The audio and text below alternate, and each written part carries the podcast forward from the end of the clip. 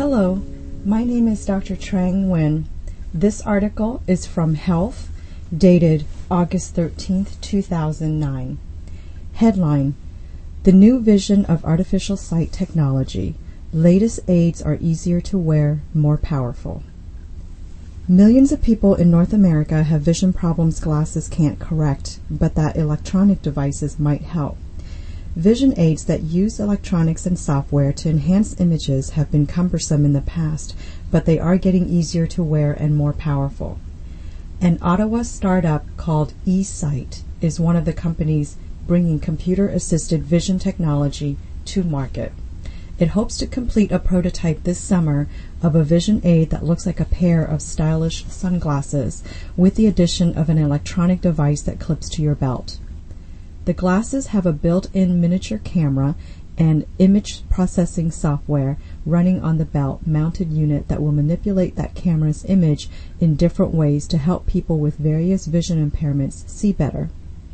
For instance, the software can enhance contrast, make the edges of objects more visible, and even zoom in on a specific part of the field of vision. This helps patients with conditions like diabetic retinopathy that make vision blurry.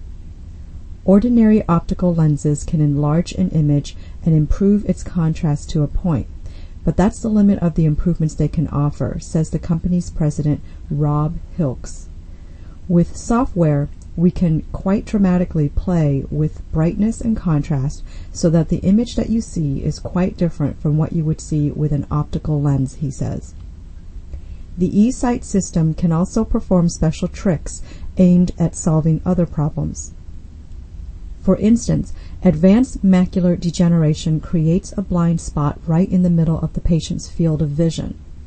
It's as if a cloud was hovering right in front of you, blocking your view of whatever you look at directly.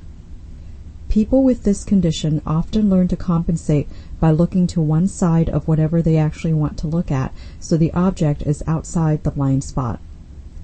eSight is working on software. It won't be in this summer's prototype, but should be in the final commercial product, Hilk says, that maps the image captured by its camera to fit around the blind spot. So the words on a printed page would appear to curve around a central hole in the person's field of view. Hilkes says eSight, which has backing from the government-run Ontario Centre of Excellence program, has already built a proof of concept of its vision aid. The bulky early version built last year makes you look more like Darth Vader, he says, noting the prototype coming later this year will look more or less like regular sunglasses. The belt-mounted control box for the prototype will also be a bit bulkier than the final version, he says. Hilk says the company hopes to offer a commercial prototype in limited quantities by the early next year and mass produce it by late 2010. Initially, he expects the cost to be in the $3,000 range. He is also eyeing a large market of potential customers. Across North America, there are about a thousand specialists working in around 500 clinics whose primary practice is helping people with low vision. Hilk says, It's through those facilities that we believe the majority of our sales will occur, he says. Most patients will have to pay for the device themselves, though Hilkes is hopeful insurance plans and government programs may cover them in the future. Other e-vision aids. Hilkes says the eSight unit is the first system of its kind. No existing device does quite the same things in as compact a package.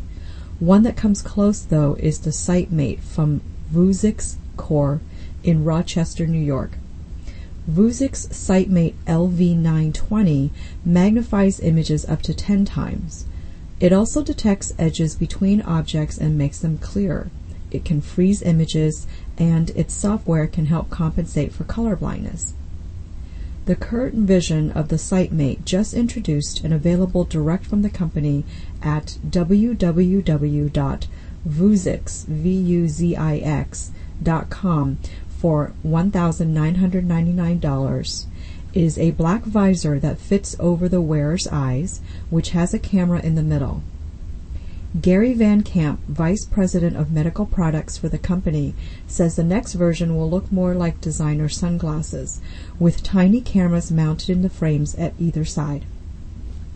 Vuzix also offers handheld add-ons for magnifying print, which can be used with the SightMate or an ordinary television set as the display. A veteran among head-mounted electronic magnifiers is the Jordy from Enhanced Vision Incorporated of Huntington Beach, California. The Jordy can magnify objects up to 30 times, far more than is possible with traditional magnifying glass and provides a wider field of vision than any optical magnifier, says Michelle Williams, Enhanced Vision's Director of Sales and Marketing. It can be strapped on the head or fitted into a desktop mount that increases the magnification and provides added light. But the head mounted portion is noticeably bulkier than a pair of glasses, and it projects three or four centimeters out from the face.